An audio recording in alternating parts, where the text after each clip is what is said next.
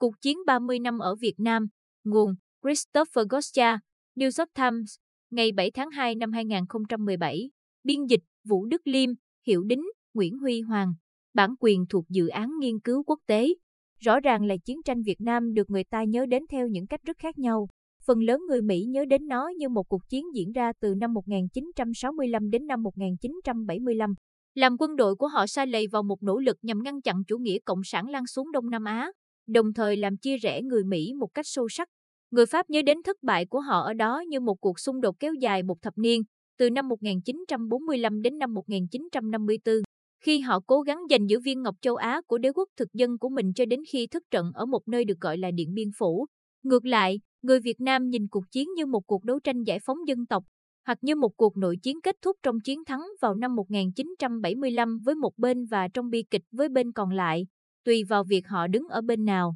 Đối với người Việt, trên tất cả nó là một cuộc xung đột kéo dài 30 năm, dưới những hình thức chiến đấu gián tiếp hay trực tiếp, đã biến thành một ngọn lửa tàn khốc, cuối cùng cuốn đi sinh mạng của hơn 3 triệu người Việt. Vấn đề không phải là góc nhìn nào thì tốt đẹp hơn hay chính xác hơn góc nhìn khác. Thay vào đó, điều quan trọng là hiểu được việc tới năm 1967, chiến tranh thuộc địa, nội chiến và chiến tranh lạnh đã tương tác với nhau như thế nào để tạo ra một ngọn lửa chết chóc như thế. Nếu không có Thế chiến 2, cuộc chiến ở Việt Nam có thể đã diễn ra rất khác. Người Nhật đã chiếm Đông Dương thuộc Pháp, gồm Việt Nam, Lào và Campuchia vào năm 1940 và để chính quyền phát xít Vichy của Pháp liên minh với đồng minh Đức của Tokyo sau khi Pháp sụp đổ năm 1940, quản lý các vấn đề sự vụ hàng ngày. Sự hợp tác này kết thúc vào đầu năm 1945 khi quân đồng minh chấm dứt sự kiểm soát của Đức ở châu Âu và chuẩn bị đánh bại Nhật Bản ở châu Á. Đến tháng 3, lo sợ quân Vichy có thể tấn công mình. Nhật đảo chính, chấm dứt 80 năm chế độ thực dân Pháp. Vài tháng sau, Nhật đầu hàng, tạo ra một khoảng trống quyền lực ở Việt Nam. Hồ Chí Minh cùng mặt trận dân tộc Việt Minh do Cộng sản lãnh đạo của ông đã giành lấy cơ hội này. Ngày 2 tháng 9 năm 1945, ông Hồ tuyên bố khai sinh nước Việt Nam Dân Chủ Cộng Hòa. Tuy nhiên, giành quyền là một chuyện, nắm quyền lại là chuyện khác. Trong vòng vài ngày, quân đồng minh bắt đầu đổ bộ để giải giáp quân Nhật. Quân Anh đổ bộ vào miền Nam Đông Dương dưới vĩ tuyến 16, trong khi quân quốc dân đảng Trung Quốc chiếm đóng miền Bắc. Thừa dịp này, nhà lãnh đạo của nước Pháp mới được giải phóng, Charles de Gaulle, đã ra lệnh tái thiết chế độ thuộc địa. Không thể duy trì trật tự, ba tuần sau người Anh đã cho phép quân Pháp đánh bật Việt Minh ra khỏi Sài Gòn, mở đầu cho cuộc chiến dưới vĩ tuyến 16. Đi cùng với quân đội Trung Quốc ở miền Bắc là những người Việt Nam dân tộc chủ nghĩa vốn đối lập với ông Hồ và đảng Cộng sản của ông từ lâu. Tuy nhiên, các tướng lĩnh Trung Quốc ở Việt Nam muốn giữ lại chính phủ của Hồ Chí Minh ở Hà Nội nhằm tránh diễn ra hỗn loạn ở miền Nam. Họ buộc ông Hồ thành lập một chính phủ liên hiệp, nhưng không làm gì hơn. Sự hòa hoãn tạm thời giữa những người Việt Nam Cộng sản và những người dân tộc chủ nghĩa chống cộng đổ vỡ khi Trung Quốc rút quân vào giữa năm 1946, phó mặt các đồng minh của mình cho Cộng sản. Những người đã nhanh chóng đánh bại họ trước khi tập trung vào người Pháp. Bất chấp những nỗ lực chân thành của ông Hồ nhằm đàm phán quá trình phi thực dân hóa một cách hòa bình, người Pháp muốn giành lại Đông Dương. Chiến tranh toàn diện nổ ra vào tháng 12 năm 1946. Việc người Pháp từ chối phi thực dân hóa đã tạo điều kiện cho những người cộng sản chiếm độc quyền, trách nhiệm giải phóng dân tộc khi họ khiến người Pháp xa lầy vào một cuộc chiến tranh du kích. Các nhà quốc gia vốn hợp tác với người Pháp đã cầu xin họ hãy phi thực dân hóa trước khi quá muộn.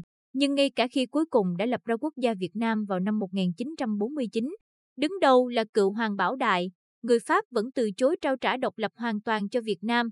Sự xuất hiện của chiến tranh lạnh ở châu Á sau thắng lợi của Cộng sản Trung Quốc năm 1949 và chiến tranh Triều Tiên bùng nổ một năm sau đó đã tiếp tay cho người Pháp bằng cách đặt mình vào tiền tuyến châu Á trong cuộc đấu tranh chống chủ nghĩa cộng sản toàn cầu của thế giới tự do.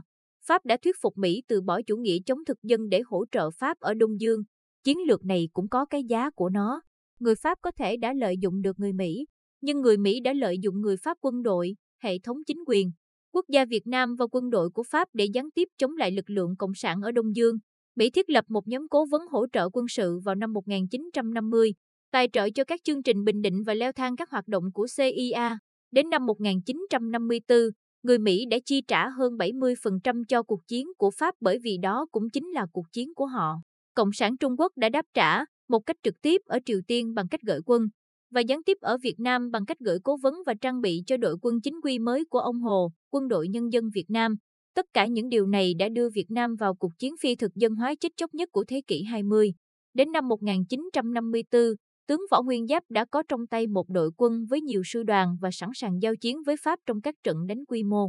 Đội quân này đã cẩn thận tổ chức một cuộc bao vây ấn tượng quanh pháo đài quân sự của Pháp ở Điện Biên Phủ, kéo pháo trên khắp địa hình đồi núi để tiêu diệt căn cứ không quân vốn dùng để tiếp viện cho quân đội thực dân này. Khi tiếng pháo ngưng vào ngày 7 tháng 5 năm 1954, quân đội Pháp đã phải chịu thất bại thuộc địa lớn nhất của mình kể từ khi đánh mất Quebec vào năm 1759, và Cộng sản Việt Nam đã chứng tỏ rằng họ có thể tham chiến ở các trận đánh chính quy và giành thắng lợi. Không có cuộc chiến giải phóng thuộc địa nào khác trong thế kỷ 20 tạo ra được một điện biên phủ như thế, nhưng để đánh được những trận lớn thì phải trả giá. Vì loại hình chiến tranh này đòi hỏi huy động quần chúng rất lớn. Năm 1953, đảng của ông Hồ phát động cải cách ruộng đất để động viên nông dân ủng hộ cuộc chiến. Nó cũng tấn công mạnh mẽ vào tầng lớp điền chủ và thương nhân như một phần chính sách công hữu hóa của nhà nước. Vấn đề là tiến hành đồng thời cách mạng quân sự và cách mạng xã hội đã làm kiệt sức người dân. Khi Trung Quốc tham gia cùng Pháp để đạt được một thỏa thuận ngừng bắn, ông Hồ đồng ý rằng ông không thể thúc ép người dân của mình thêm nữa. Những người Cộng sản đã thắng một trận chiến ở Điện Biên Phủ, nhưng không phải cả cuộc chiến. Và ông Hồ biết đằng sau người Pháp còn có người Mỹ. Ngày 21 tháng 7 năm 1954, những người Cộng sản chấp nhận một thỏa thuận ngừng bắn ở Geneva, ngăn đôi đất nước ở vĩ tuyến 17, với các cuộc bầu cử dự kiến được tổ chức trong hai năm sau. Đã có chuyện khác diễn ra trong lúc người Pháp tìm cách thoát khỏi Đông Dương ở Geneva. Một trong số ít những nhà quốc gia phi cộng sản từ chối hợp tác với cả cộng sản và thực dân đã nổi lên, Ngô Đình Diệm. Bảo Đại đưa ông lên làm thủ tướng vào tháng 6 năm 1954, trong một nỗ lực vào phút chót nhằm ngăn người Pháp bàn giao Việt Nam cho đối thủ của mình. Người Mỹ cũng lo ngại điều tương tự và nhanh chóng bắt đầu xoay sang ủng hộ ông. Khi Pháp và Trung Quốc đồng ý ở Geneva về việc tổ chức các cuộc bầu cử nhằm thống nhất hai nước Việt Nam, Diệm và người ủng hộ nhiệt tình mới của ông, Ngoại trưởng John Foster Dulles, đã ghi nhận nhưng không ký. Geneva có thể đã chấm dứt cuộc chiến của người Pháp, nhưng nó không chấm dứt cuộc chiến gián tiếp của người Mỹ.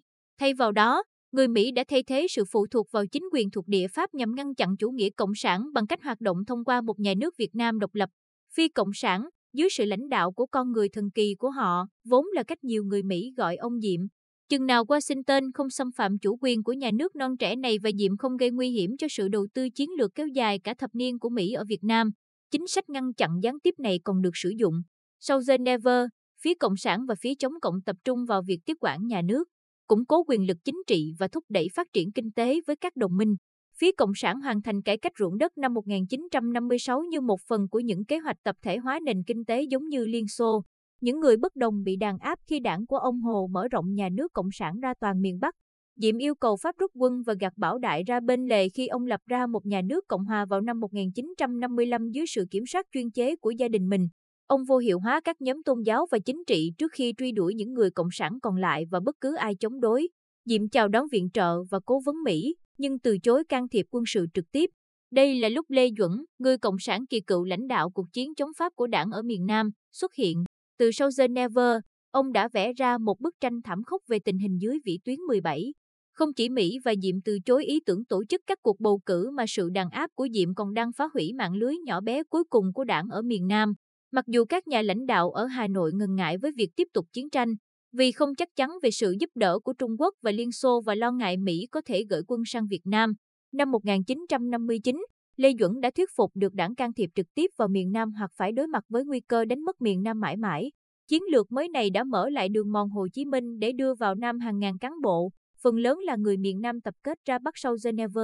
Họ lập ra một dạng tiền nhà nước dưới hình thức mặt trận giải phóng dân tộc, thành lập năm 1960 và được bảo vệ bởi quân giải phóng miền Nam Việt Nam được đối thủ gọi là Việt Cộng. Cùng năm, Lê Duẩn lên làm lãnh đạo đảng. Ông tái lập Trung ương Cục miền Nam để điều hành cuộc nội chiến gián tiếp nhằm lật đổ nhà nước của Diệm và thống nhất đất nước theo cách của Hà Nội trước khi Mỹ có thể can thiệp. Diệm đã đổ, nhưng nhà nước của ông thì không. Năm 1963, chính quyền Kennedy đã choáng váng khi chứng kiến mặt trận giải phóng nhanh chóng mở rộng quyền kiểm soát ở vùng nông thôn. Các dự án bình định non nớt của Diệm buộc hàng triệu nông dân vào các ấp chiến lược cũng như các cuộc tấn công không ngừng nghĩ vào những nhóm đối lập phi cộng sản đã tạo ra sự bất mãn vô cùng lớn và từ đó làm bùng phát các cuộc nổi dậy. Vào tháng 6 năm 1963, một nhà sư đã tự thiêu ở trung tâm Sài Gòn để thể hiện sự phản kháng, lo ngại các chính sách của Diệm có lợi cho phía cộng sản. Các tướng lĩnh miền Nam Việt Nam đã tìm kiếm ủng hộ của Mỹ cho một kế hoạch lật đổ tổng thống của mình. Nhà Trắng của Kennedy chấp thuận, và vào hai ngày 2 và 3 tháng 11 năm 1963, một cuộc đảo chính quân sự đã lật đổ Diệm, giết chết ông. Câu hỏi lúc này là Washington hay Hà Nội có can thiệp trực tiếp hay không? Bắt đầu từ năm 1963, Lê Duẩn đã thúc đẩy can thiệp quân sự dần dần. Trực tiếp, có nghĩa là đưa quân đội nhân dân Việt Nam tiến vào Nam. Hy vọng của ông là cùng với mặt trận giải phóng quân giải phóng miền Nam Việt Nam, Hà Nội có thể có được miền Nam trước khi người Mỹ có thể leo thang. Tuy nhiên, không phải ai trong đảng cũng đồng tình. Một số, bao gồm tướng Võ Nguyên Giáp, đề nghị nên thận trọng, chỉ ra sự nguy hiểm của việc kích động người Mỹ trực tiếp tham gia xung đột, đặc biệt là khi Liên Xô đang chủ trương chung sống hòa bình. Nhưng Lê Duẩn biết mình có thể dựa vào Mao Trạch Đông của Trung Quốc, người cực lực chỉ trích Liên Xô và sự thiếu tinh thần cách mạng của họ. Đầu năm 1964, đảng chấp thuận can thiệp trực tiếp vào miền Nam. Lyndon Johnson cũng phải lựa chọn vị tổng thống mới có tiếp tục cuộc chiến gián tiếp của Mỹ hay không liệu ông có chấp nhận thất bại của đất nước mình và rút lui hay không? Hay ông sẽ gửi quân đội Mỹ đến cứu miền Nam, giống như Lê Duẩn, Johnson đã chọn chiến tranh? Sau một cuộc tấn công vào một căn cứ trực thăng của Mỹ ở Pleiku đầu năm 1965, Johnson mở một cuộc không kích kéo dài nhằm vào các mục tiêu của Việt Nam trên và dưới vĩ tuyến 17 và cho phép quân đội đổ bộ vào miền Nam vào tháng 3. Vài tháng sau, quân đội Mỹ và quân đội nhân dân Việt Nam đụng độ tại thung lũng cao nguyên IDRANG, trận đầu tiên trong nhiều trận đánh lớn. Đây cũng chính là khu vực mà các trung đoàn quân đội nhân dân Việt Nam đã tiêu diệt các binh đoàn cơ động của Pháp một thập niên trước. Đến năm 1967, gần 500.000 lính Mỹ đã đến Việt Nam, trong khi Hà Nội gửi quân của mình vào Nam. Nửa sau của cuộc chiến 30 năm giành Việt Nam đã bắt đầu với sự khốc liệt không ngờ.